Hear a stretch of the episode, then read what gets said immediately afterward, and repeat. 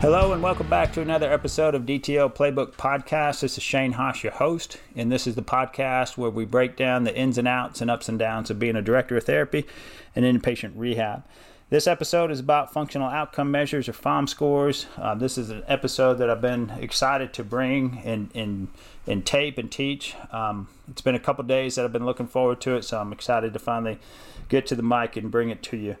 So, functional outcome measures, why is it important to DTO? I mean, we look at every admission, we look at every discharge, we're in team conference, we're hearing updates, and usually those updates are a summary of, of functional outcome measures or FOM scoring. So, you hear that abbreviated functional outcome measure as a FOM. So, probably for the rest of the episode, I'll refer to it as FOMs.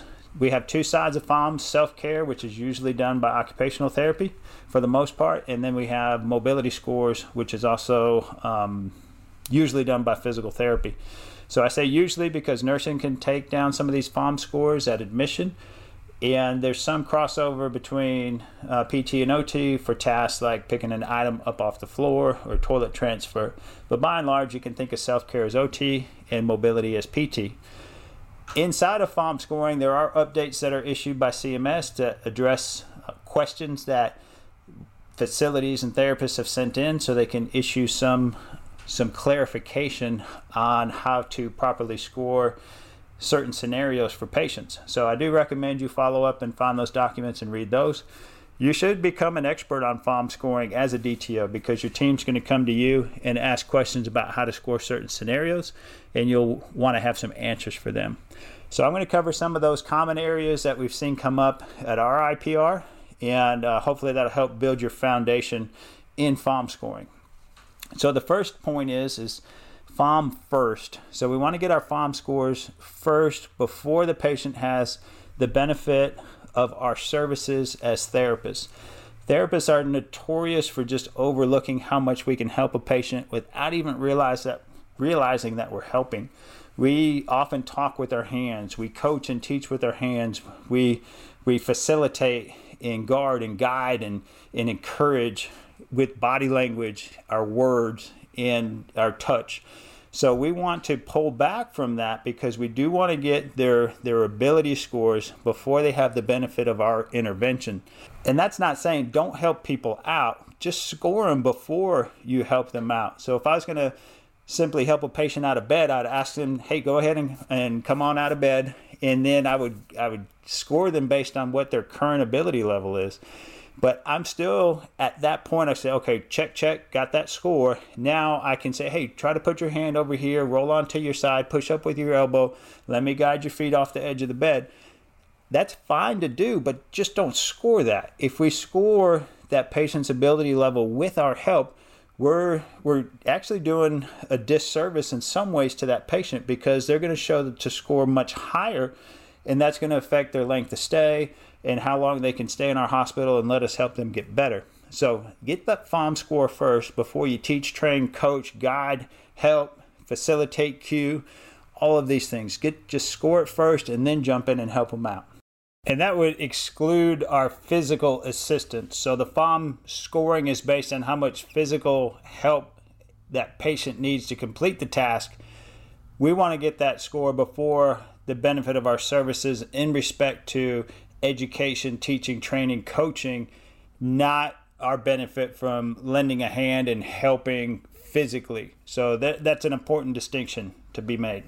Point two, start in the middle and work your way out. Start in the middle of that scale, which is did I have to help that patient more or less than half? So if I was helping that patient out of bed, did I physically have to exert more or less than half of the effort to help them get out of bed? If it was more, then I know that score is going to be a, a one or a two, depending on is it dependent or max. If I help less than half, then that score is going to be a three or a four. If I have to be near the patient, so a four is supervision, contact guard, verbal cues. A three is I have to help, physically help in some way, but I don't help more than half, I help less than half. Scores of five or six are higher level scores where either we're setting up the environment or that patient is modified independent to complete the task on their own without assistance. And we'll talk a little bit more on some of those points between a four, a five, and a six here as we go through other aspects of FOM scoring. So for that one, just start in the middle and work your way out. So do the task and simply step back and ask yourself, hey, did I have to physically help more or less than half on that task? And then start to work your way either higher or lower in the scoring system. Point number three the two shall become one. So if it takes two helpers, then that shall become one as a score on the FOM scale. One is dependent. Anytime you need two helpers, it's going to be a dependent score or a score of a one.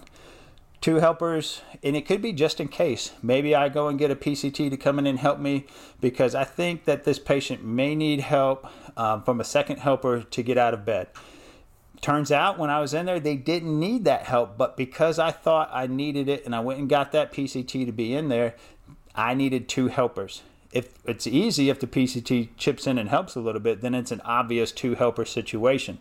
But even if you think you need a second hand to get in there and, and help, that still counts as a, a one. So the two shall become one.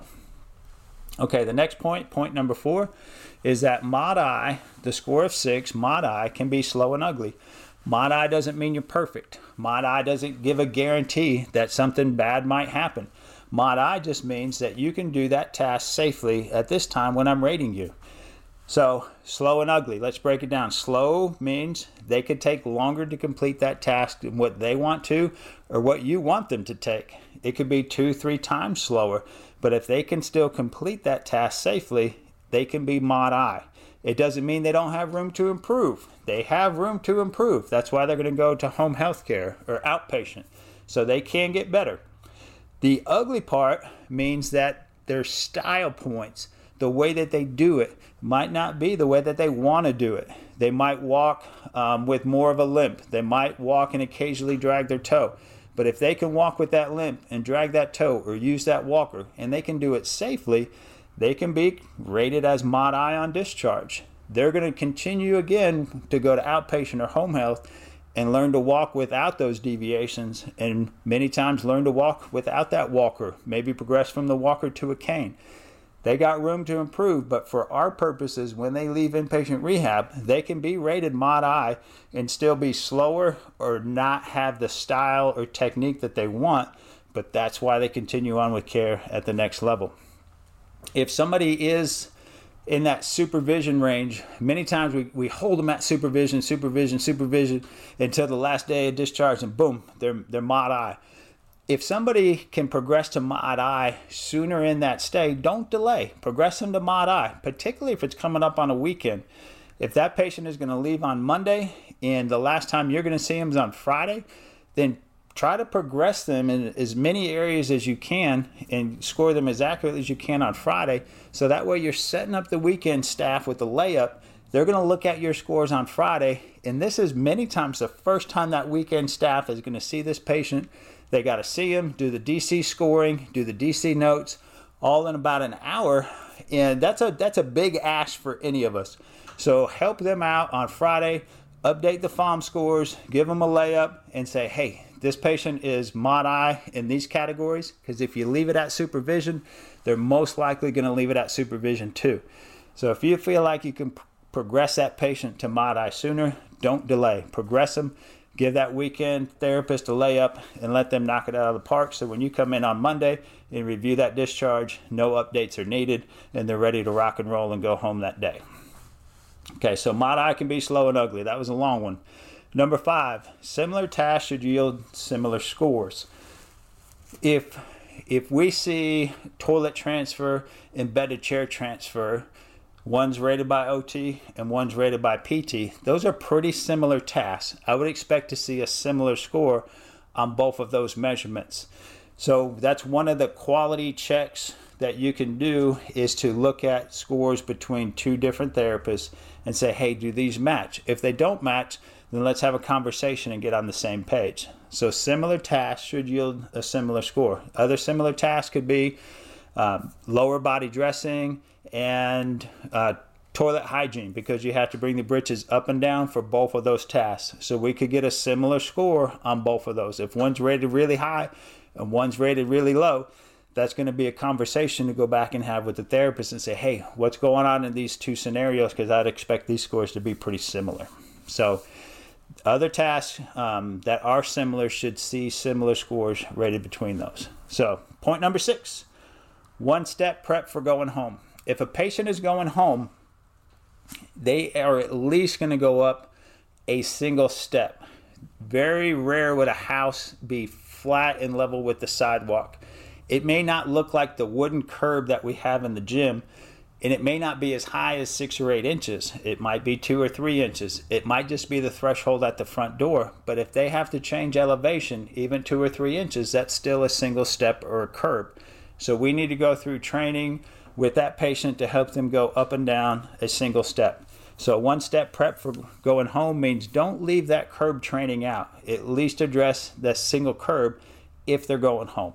It would be inappropriate to to not address it and rate it as an 88, meaning you have a medical or a safety concern, because we know as soon as they go home, they're going to have to to at least go up a, small threshold or a small step or a small curb to get into the house. So it should be a scored item, and in in very few instances would that be an 88 if they're going home ambulatory.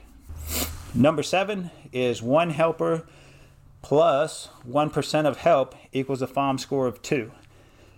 If, if you can help a patient to complete a task on your own, and that patient helps even the teeniest, tiniest little bit, then that still bumps them from a score of a one, which means they didn't help at all, or you had to have two helpers. But now you're down to one helper, which is you, and that patient helped just maybe they pointed their foot as they were putting on uh, the, the shoe. But if they helped just the tiniest bit, even though you did a, a bundle of it, then that still counts as a FOM score of a two. So many times you can progress from a FOM score of a 1 to a FOM score of a 2 pretty quickly. Okay, next one, point number 8. Don't paint FOM scores with a big old brush. So don't look at one score and say, okay, let's let's take gait for example. So they score uh, on gait. If all of them are scored supervision, then that's kind of a, a quality checkpoint to say, well, walking 10 feet in a straight line is a lot easier than walking 150 feet with turns in a corridor. So they really sh- shouldn't be scored the same. Maybe they're actually mod I for 10 and 50 feet, and maybe they are supervision for 150 feet. But I wouldn't expect all three of those scores to be the exact same because the difficulty level in those tasks are also different. Another example would be uh, bed mobility, in and out of bed, and then maybe bed to chair transfers all those tasks are really inherently very different. If they're all rated the same, then I'm thinking, man, that therapist might be painting his FOM scores with a big old brush. So let's go back and look at them. Rolling in bed, there's no real risk for falling. Um, getting up to sitting at the edge of bed or laying back in bed again, they're still in contact with the bed. That risk for falling doesn't really come in until you leave the bed to go to the chair. So maybe bed mobility is all mod I, but then bed to chair transfers would be supervision. So don't paint FOM scores with a big old brush. Point number nine rain, rain, go away. Come again another non DCP day. If the weather is bad, meaning if it's raining outside and we can't go outside, we can still test uneven surfaces inside the gym or inside the building. Is is a rule of thumb that we kind of use in our IPR is if they are going back to uh, assisted living, but they're primarily just going to be walking inside or indoors, we'll at least want to test carpet. So we'll go to the classroom, or we'll go to we have some some rugs by the pool hallway, so we'll go in there. But we have some spots where we can get off the the hard floor onto carpet, and that qualifies as uneven surfaces according to some of the CMS interpretations. Now, if they're going to go back home and they live on a relatively flat area, then we can break out that red tumble mat and have them walk across a softer, squishier surface in the gym, which would be more difficult than carpet, and kind of trying to simulate walking in grass. So that that would be somebody going back home. They're going to be getting in and around the yard. Now, if they live out at Canyon Lake, which by us, Canyon Lake is a very hilly area, I want to make sure I'm getting them up and down some inclines and seeing how their balance does when they're going uphill or downhill or on cross slopes. So we can use that incline slope that we have in the gym, which is probably about two or three times as steep as what ADA would recommend for a ramp. but that's going to get them on some uneven surfaces that we can rate and score. And it's better to have a score than to say, oh, um, that was a, a 10. It was an environmental limitation. So I couldn't really get a score because it was raining outside.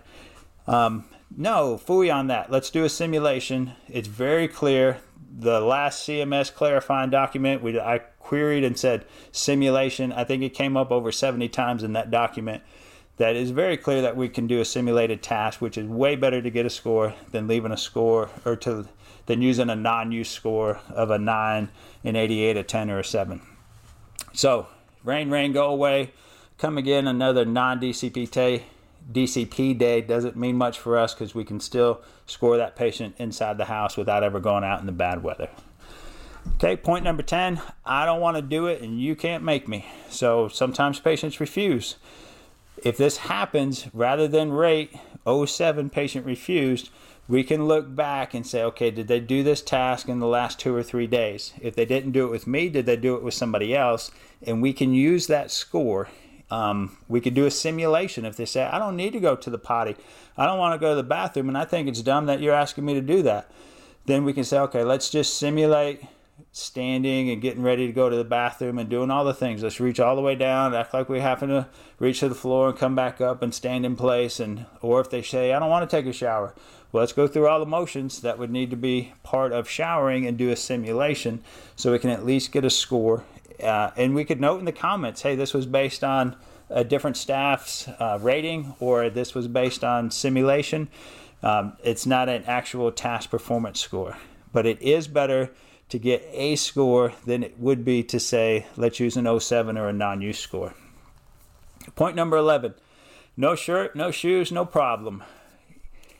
Don't get me wrong on this. It is better to use the patient's actual clothing that they typically wear when scoring them on upper and lower body dressing. However, if they don't have that clothing available, you can use clothing from your extra stock supply of mismatched odds and end clothing. You can use some of the the pool shorts that you could still work on threading and pulling and balancing to uh, don and doff clothing. Again, better to get a score than to use a environmental limitation score of a 10 in that particular situation. Um, next one would be point number 12. I can't find my car. If they can't find their car, if their car can't come up to the rehab hospital, do a simulation of a car transfer in the gym. Go through the techniques, go through the steps, go through the sequences so they know how to approach that car and how to get in and out of that vehicle, even if their car is not available there should be an asterisk on this. If they have, um, if they drive a monster truck or if they drive a lowrider, then we want to make sure that we're getting those extreme situations that we do make accommodations to get that vehicle up there so we can go through it with them prior to discharge because the type of vehicle that they drive is so extreme we need to troubleshoot that with them or make arrangements to get a different car that they can safely get home in Okay, point number 13. Will you open this for me?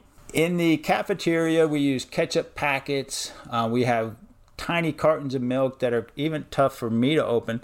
So we don't want to score a patient, okay, they're set up for eating because I have to open up everything for them.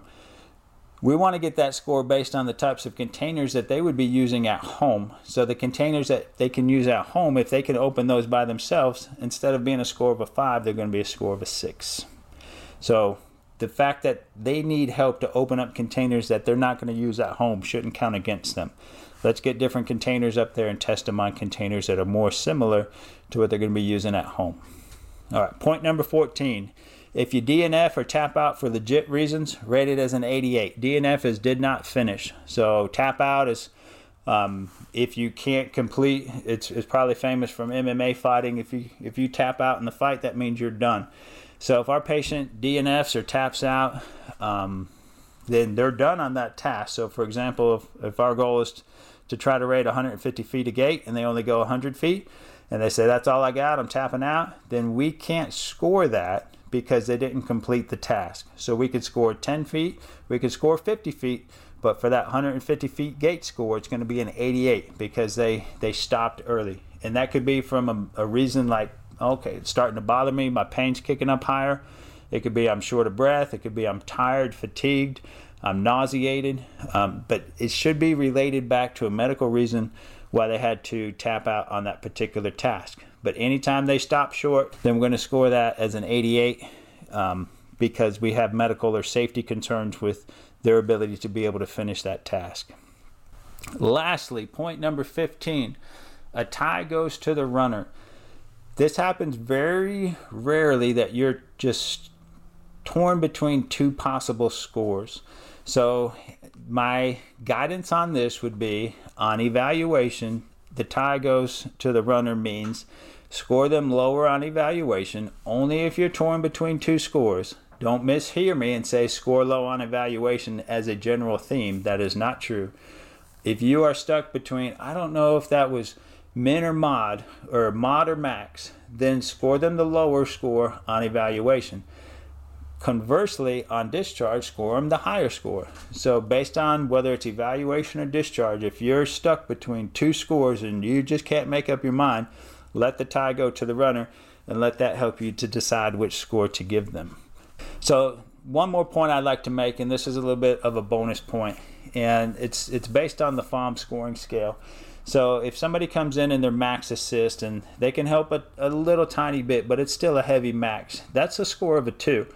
And if we get that patient, as a therapist, if we get that patient from a heavy max and we can get them to stand by contact guard assist, that's a rating of a four. We moved them from a two to a four. That's a two point swing. But we feel like we moved mountains. We feel proud. We feel good about the work that we did. But then that supervision, standby contact score of a four to get them to mod I is going from a four to a six. That's a two point swing, but we don't feel nearly as much of a, a, feeling of accomplishment to take them from a score of a four to a score of a six. We'll diminish that that that that change, but still mathematically that's a two point swing. Whether we're moving mountains to get somebody from a heavy max to a standby, or if we're going standby to mod I, both of those are two point swings. I want you to look at that, even though you feel accomplished and proud, and yes, you did a great job for that patient. Don't stop at that point. Keep pushing all the way to the mod I because I think with just a, a bit more emphasis to try to progress from supervision to mod I, you'll see a, an additional two point swing. And mathematically, that's the same two point swing that we felt so accomplished and proud of Feel that same way when you get somebody from supervision to mod I. And remember, mod I doesn't mean perfect. Mod I is not a guarantee. Mod I just means they can do it safely. It can be slow and ugly, but they can do it safely. So get them to mod I and have that be your goal to get them ready for mod I at discharge too. So that's the ins and outs of FOM scoring. This is going to be something that's going to be part of your feedback to your therapist. This is going to be something that you see every day on admissions, on discharges, in at least weekly in team conference. So go out there, learn all you can about FOM scoring, be the expert in your facility on the scales, the ins and outs of the scales. Team up with your director of patient outcomes. The two of you combined with the chief nursing officer are going to be the trio that create your FOM rounding team to help look at your scoring in house to ultimately make sure you're being accurate and consistent with your scoring and it's factoring into your PEM scores in your top 10% considerations. Um, but all of that starts with knowing your FOM scale and knowing the ins and outs of your FOM scoring. So, thanks for listening to this episode. Um, if you have any questions, please reach out, and we'll see you again in future episodes of DTO Playbook Podcast. Thank you.